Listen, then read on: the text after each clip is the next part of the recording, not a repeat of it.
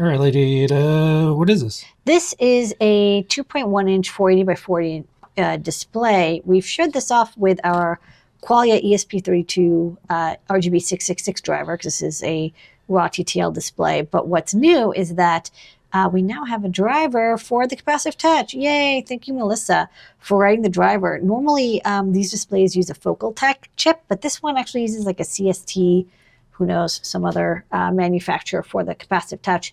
But she did a great job doing Arduino and CircuitPython libraries.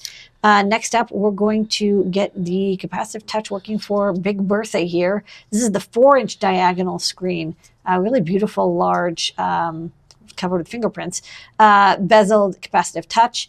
Uh, this one has a separate little tail for the cap touch, but uh, we'll make a little breakout for it and hopefully get this one up and running soon. So lots of round touches.